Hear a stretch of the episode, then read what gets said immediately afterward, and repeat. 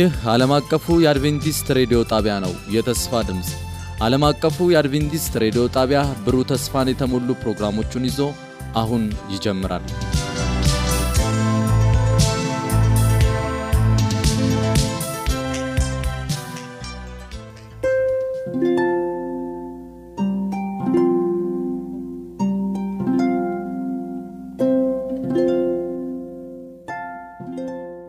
እንደምን ሰነበታችሁ ውድ አድማጮቻችን። ይህ ዓለም አቀፉ የአድቬንቲስት ሬዲዮ የአማርኛ ቋንቋ ስርጭታችን ነው።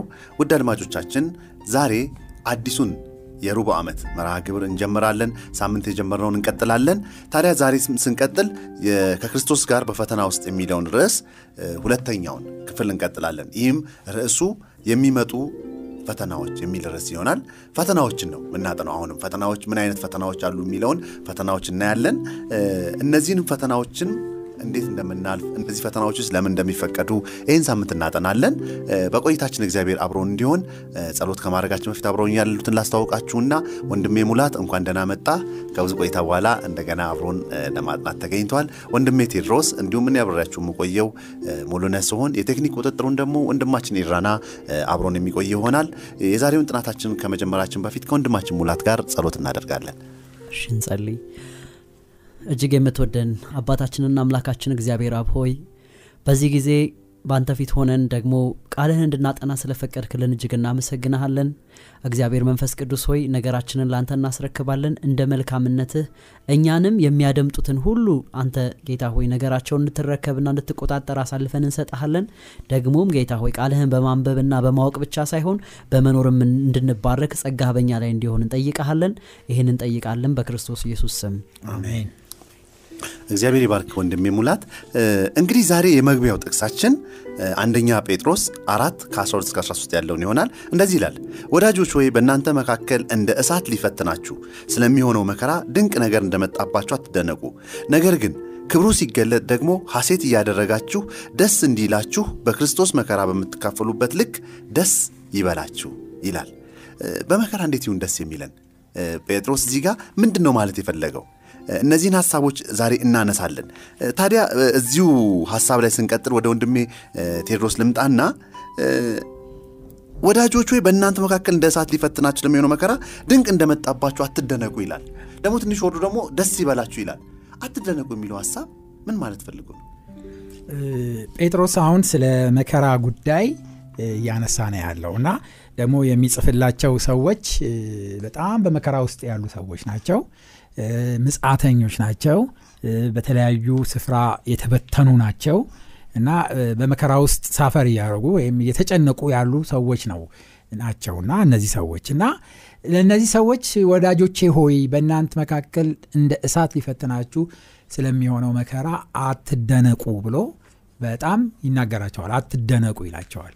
በሌላ አነጋገር ይሄ አትደነቁ የሚለውን ቃል ራሱ ሩቱን ከመጽሐፍ ቅዱሳችን በተለይ አዲስ ኪዳን በግሪክ ስለተጻፈ ከግሪክ ሩቱን እንኳን ስንመለከተው አትደነቁ የሚለው ወይም ይህንን ሲናገር ሳለ ከሌላ አገር የመጣ አርጋችሁ አትቁጠሩት ወይም ደግሞ በቃ ሊመጣ የማይገባ ወይም ይሄ አሁን ያለንበት ምድር ወይም ዓለም ክልል ሆኖ ከዛ ውጪ የሆነ ነገር ከዚች ዓለም ውጪ መጦ በላያችን ላይ የወደቀ ነገር አድርጋችሁ አትውሰዱት እያላቸው ነው ያበረታታቸው ያለው።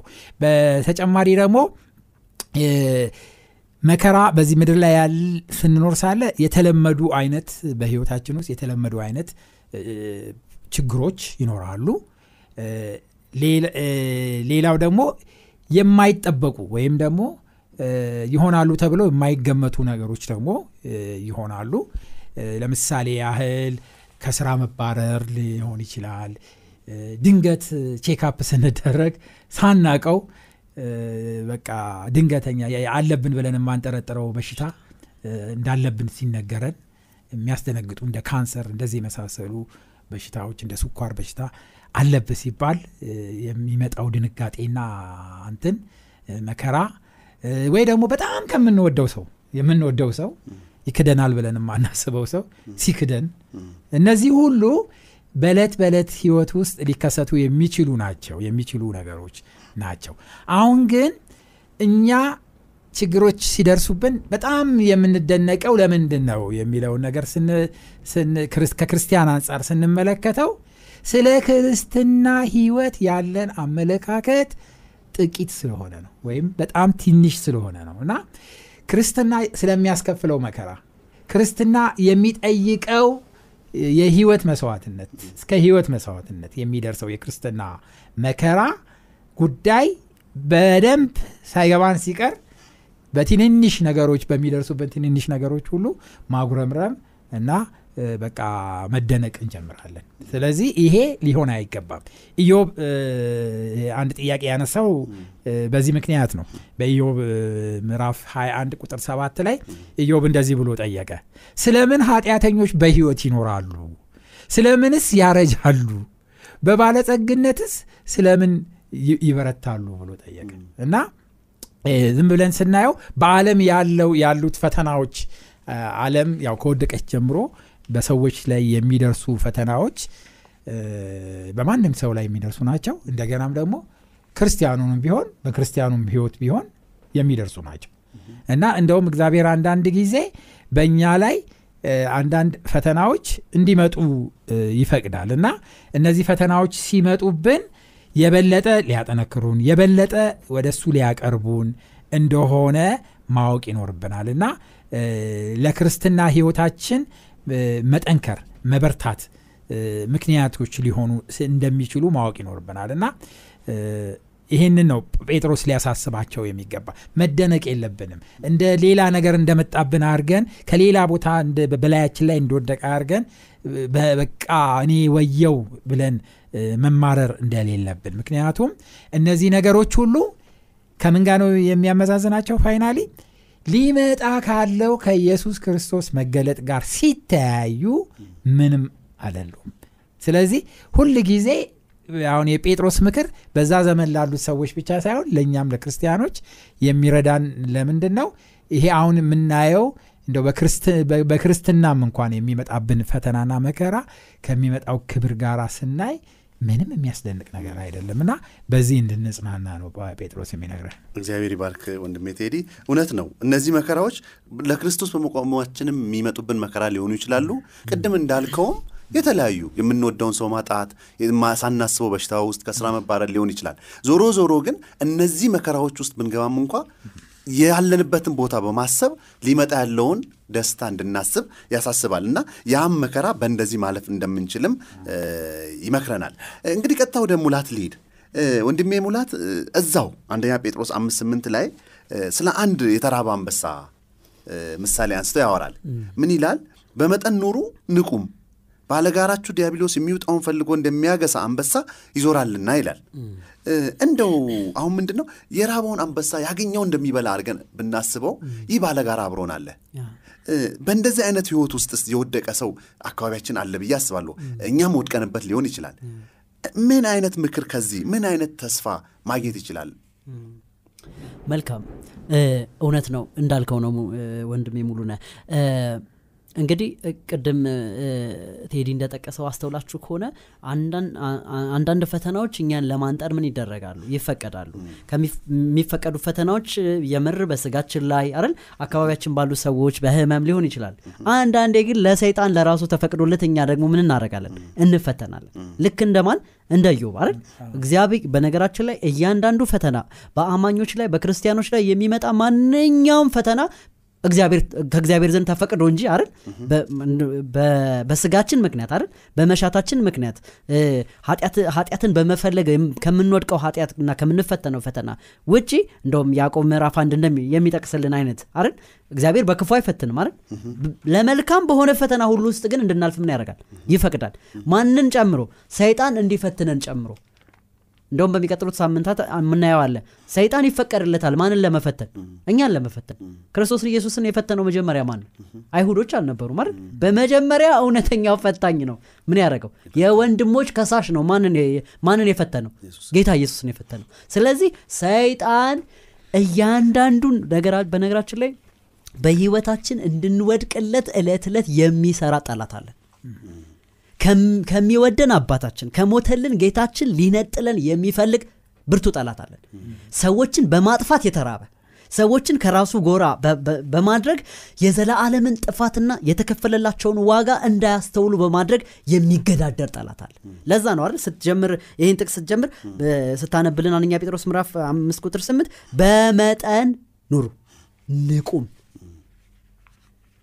ምክንያቱም ንቁ ጠላት ነው ከጎናችን ያለው ግን ይህንን ስንል ደግሞ እያስፈራራን አይደለም። ይህ ጠላት ግን ድል የተነሳ ጠላት ነው። ካልፈቀድንለት በስተቀር አንደኛ የሰይጣንን ፈተና እግዚአብሔር ሲፈቅድ የሰጠንን ጸጋና ኃይል ተማምኖ ነው አይደል? ራሳችንን ግን ለሰይጣን ፈተናዎች አሳልፈን በሰጠን ቁጥር የምንወድቀውና የምንጎዳው እነማንን እኛ ነን። ስለዚህ የሰይጣንን ፈተናና እያንዳንዱ ነገር ልንቋቋም ይገባል።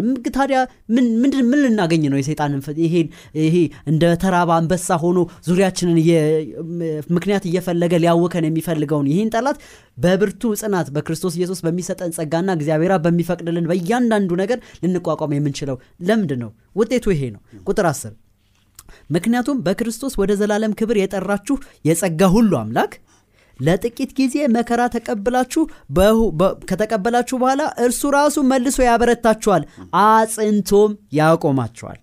ኃይል ከዘላለም እስከ ዘላለም ለእርሱ ይሁን ይላል ጳውሎስ ጴጥሮስ አይደል?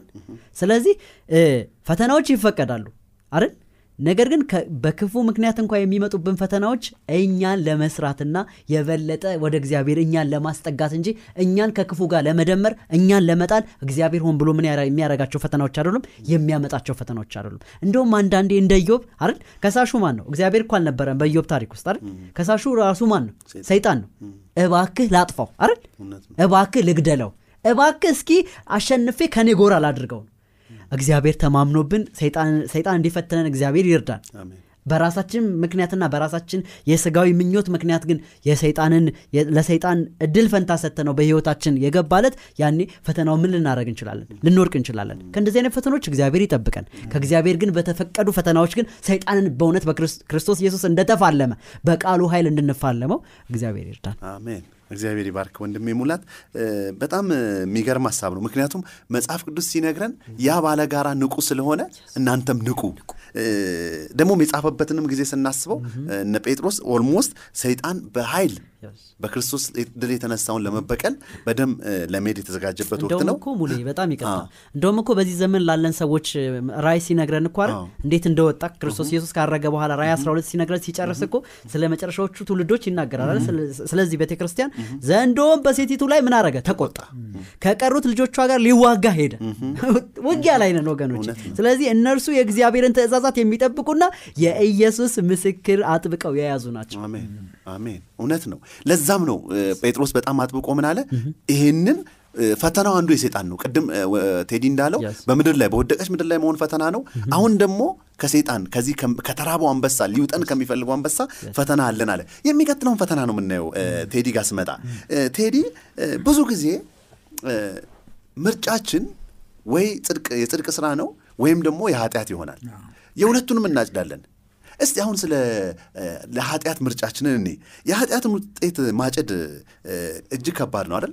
ታዲያ ከእግዚአብሔር ጋር እንደገና በትክክል ተስተካክዬ መሄድ እችል ይሆን የሚለው ጥያቄ ግን የብዙዎቻችን ጥያቄ ነው።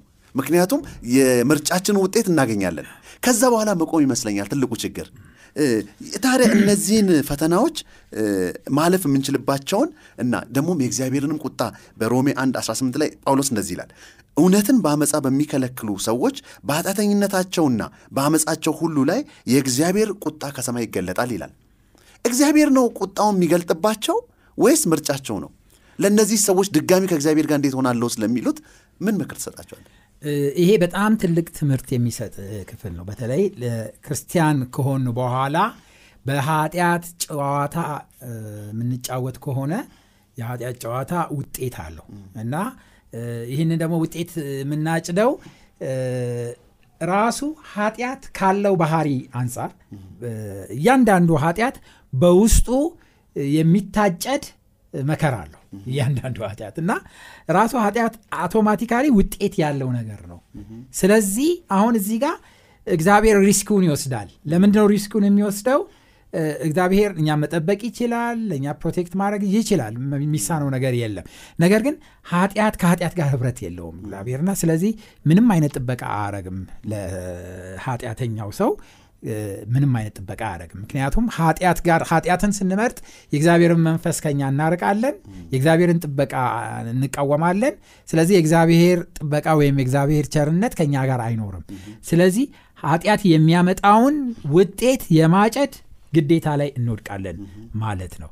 እና እግዚአብሔር አይደለም የሚቀጣ ነገር ግን ኃጢአት ራሱ በባህሪው ውጤት ያጭዳል። ለምሳሌ በዚህ በሮሜ መጽሐፍ ላይ የተጠቀሰውን አሁን ያነበብከውን እውነትን በአመፅ የሚከለክሉ ይላል ቁጥር 18 ሮሜ ምራፍ 1 ላይ እውነትን በአመፅ የሚከለክሉ ሰዎች በኃጢአተኝነታቸውና በአመፃኝነታቸው ሁሉ ላይ የእግዚአብሔር ቁጣ ከሰማይ ይገለጥባቸዋልና ይላል። እግዚአብሔርን ስለ ገለጠላቸው ስለ እግዚአብሔር ሊያውቁት የሚችሉትን በእነርሱ ዘንድ ግልጽ ነውና የማይታወቀውን የሚታየውን ባህሪ እርሱንም የዘላለም ኃይሉን ደግሞ አምላክነቱን ከዓለም ፍጥረት ጀምሮ ከተሰሩት ታውቆ ግልጽ ሆኖ ይታያልና ስለዚህም እግዚአብሔርን እያወቁ እንደ እግዚአብሔር መጠን ስላላከበሩትና ስላላመለኩት የሚያመካኙት አጡ። ነገር ግን በሐሳባቸው ከንቱ ሆኑ። የማያስተውልም ልቦናቸው ጨለመ ይላል። እና ይሄ የልቦና መጨለም ወደ ታችም ወረድ ብለን ስንመለከት ለማይረባ አእምሮ ተሰልፎ መሰጠት እነዚህ ሁሉ ኃጢአት በሰዎች ላይ የሚያመጣው ራሱ ውጤት ነው። እና የልቦናቸው መጨለም ለማይረባ አእምሮ ተሰልፎ መስጠት ይሄ ሁሉ በሚሆንበት ጊዜ እግዚአብሔር ዝም ይላል። ለዚህ ነው የእግዚአብሔር ቁጣ ተብሎ የተጠቀሰው። እግዚአብሔር ዝም ይላል አይከላከልም። ምክንያቱም ሰዎች ኃጢአትን መርጠው በራሳቸው ምክንያት የመጣባቸው ውጤት የኃጢአት ውጤት ነው። ይሄ የሚያሳየው ምን የሞራል ህግ። እዚህ ላይ አሁን በሮሜ ምዕራፍ አንድ ላይ የተጠቀሰው የሞራል ህግ ነው። ወይም ደግሞ ይሄ አስርቱ ትእዛዛትን በመጣስ የሚመጣው ውጤት ነው። ባለፉት ጊዜ አስታውሳለሁኝ የኤች አይቪ ኤድስ በጣም በተስፋፋበት ጊዜና ህዝብ በጣም ያለቀ በነበረበት ጊዜ መንግስታት ወዴት ነው የጮሁት? ወደ ቤተ ክርስቲያን ነው የጮሁት። እና ቤተ ክርስቲያን ረ ስለ ዝሙት ጉዳይ ትናገር። ምክንያቱም እግዚአብሔር አታመንዝር ብሏል አታመንዝር። በአንድ ተወሰን ብሏል። እና የምትወዳትን አንዷን አግብተ በቅድስና ኑር ብሏል። ይህ ነው protect የሚያደርገው ከዚህ አይነት መቅሰፍት። ስለዚህ ሰዎች ሁሉ መንግስታት ሳይቀሩ ሁሉ ወደ እግዚአብሔር ህግ የተመለከቱበት ጊዜና የእግዚአብሔር ህግ አታመንዝር ያለውን የእግዚአብሔርን ከፍ የተደረገበት ግዴታ ነው። የሞራል ግዴታ የሞራል ብቻ አይደለም። የሞራል ህግ ብቻ አይደለም። የሞራል ህግ ብቻ ሳይሆን የጤናም ህግ ተመሳሳይ ነው። በዚህ በትምህርታችን ላይ እንደዛ ይላል። የጤናም ህግ አሁን በምንመለከትበት ጊዜ አንድ ሰው በቂ ንጹህ አየር ማግኘት አለበት። የተመጣጠነ ምግብ መመገብ ይኖርበታል። exercise ማድረግ ይኖርበታል። የአካል እንቅስቃሴ ማድረግ ይኖርበታል። እነዚህም ባለማድረጋችን ምክንያት የሚመጡብን በሽታዎች አሉ።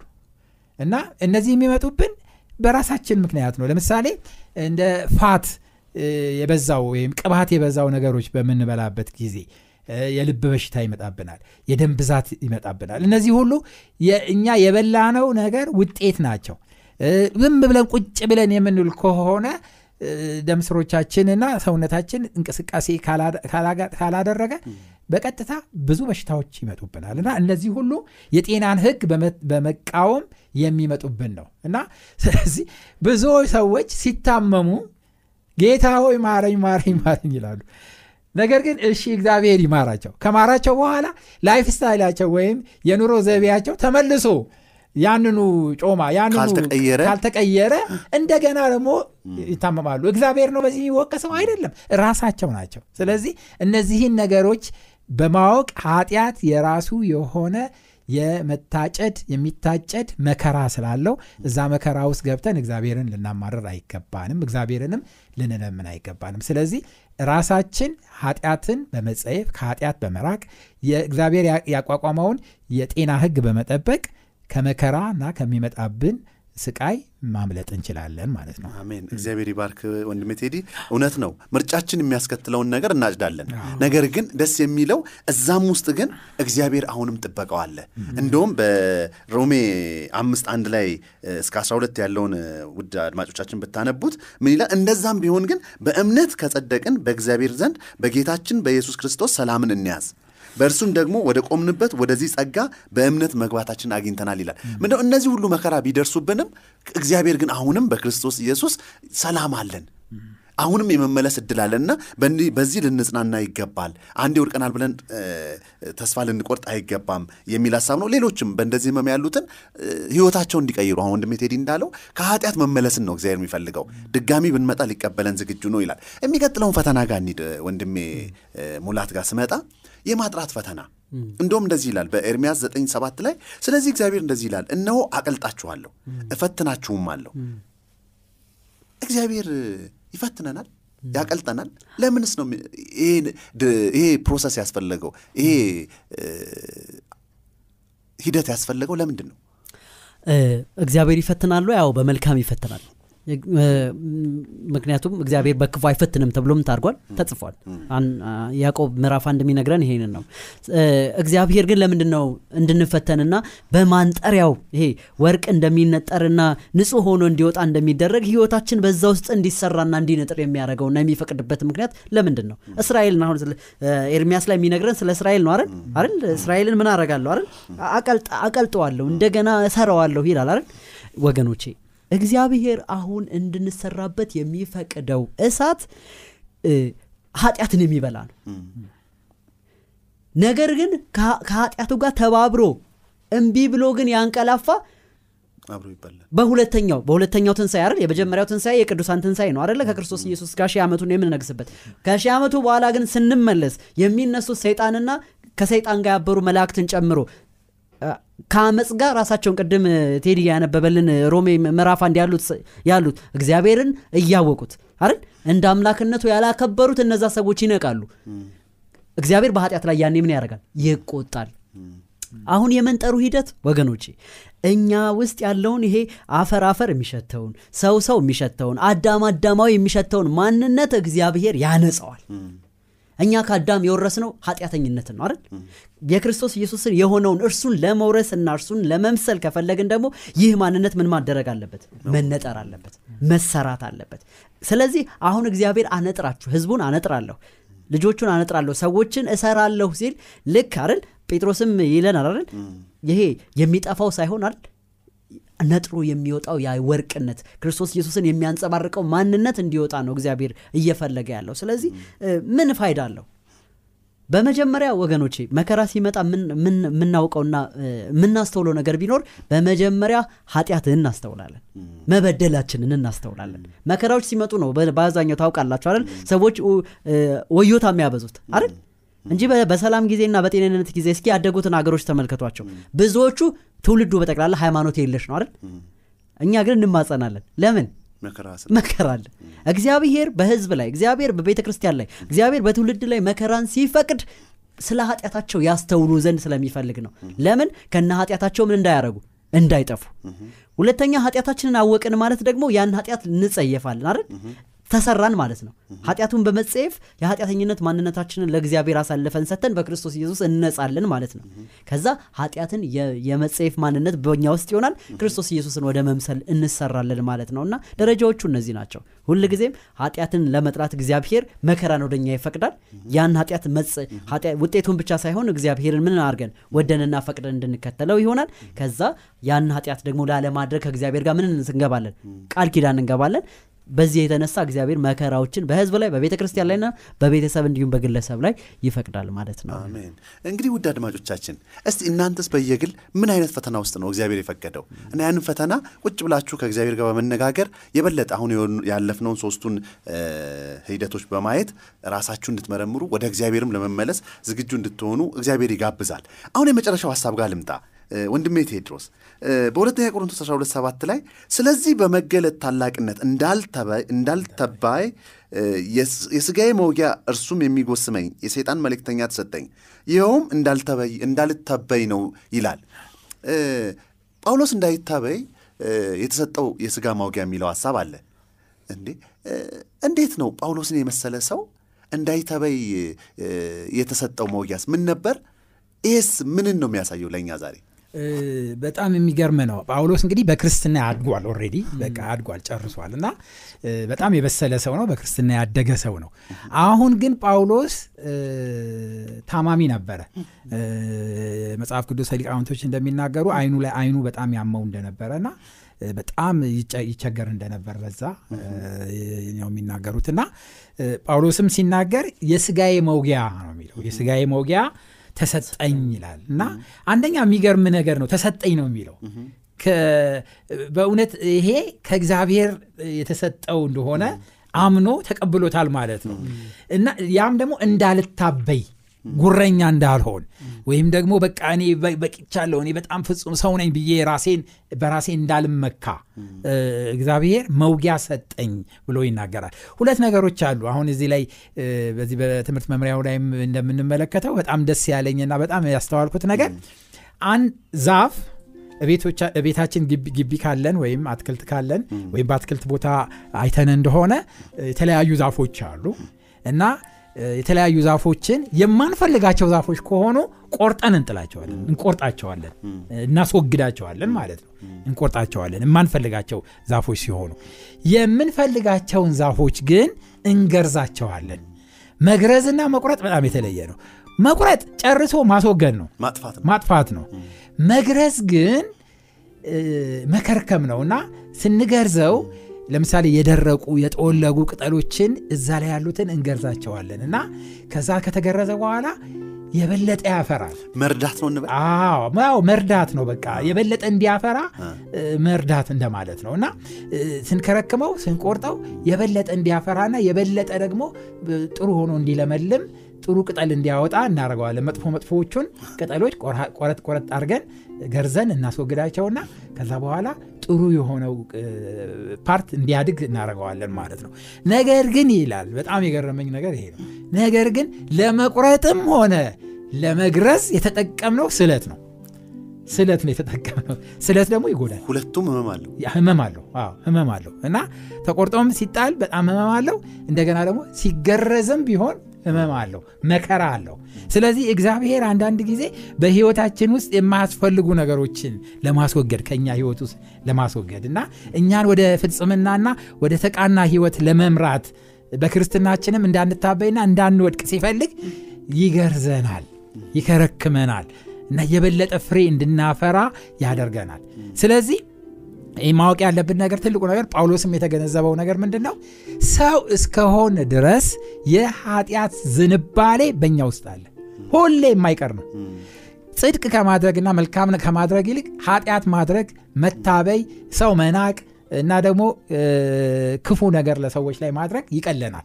ስለዚህ ሁል ያንን እንዳናደርግ የሚያሳስብ ነገር በህይወታችን ውስጥ እግዚአብሔር ሁል ጊዜ ያመጣል። ደነቁ ፈተናዎች ለመርዳትም ይሆናሉ። ፈተናዎች ለማጥራትም ይሆናሉ። ፈተናዎች ምርጫዎቻችንም ይሆናሉ። ፈተናዎች ከሰይጣንም የተላኩ ሊሆኑ ይችላሉ። ነገር ግን በዚህ ውስጥ ሁሉ እግዚአብሔር አብሮን አለ።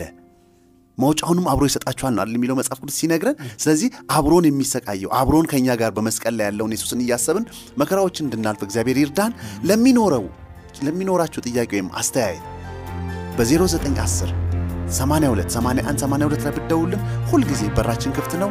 ሳምንት በአዲስ ርዕስ እስክንገናኝ መልካም ሳምንት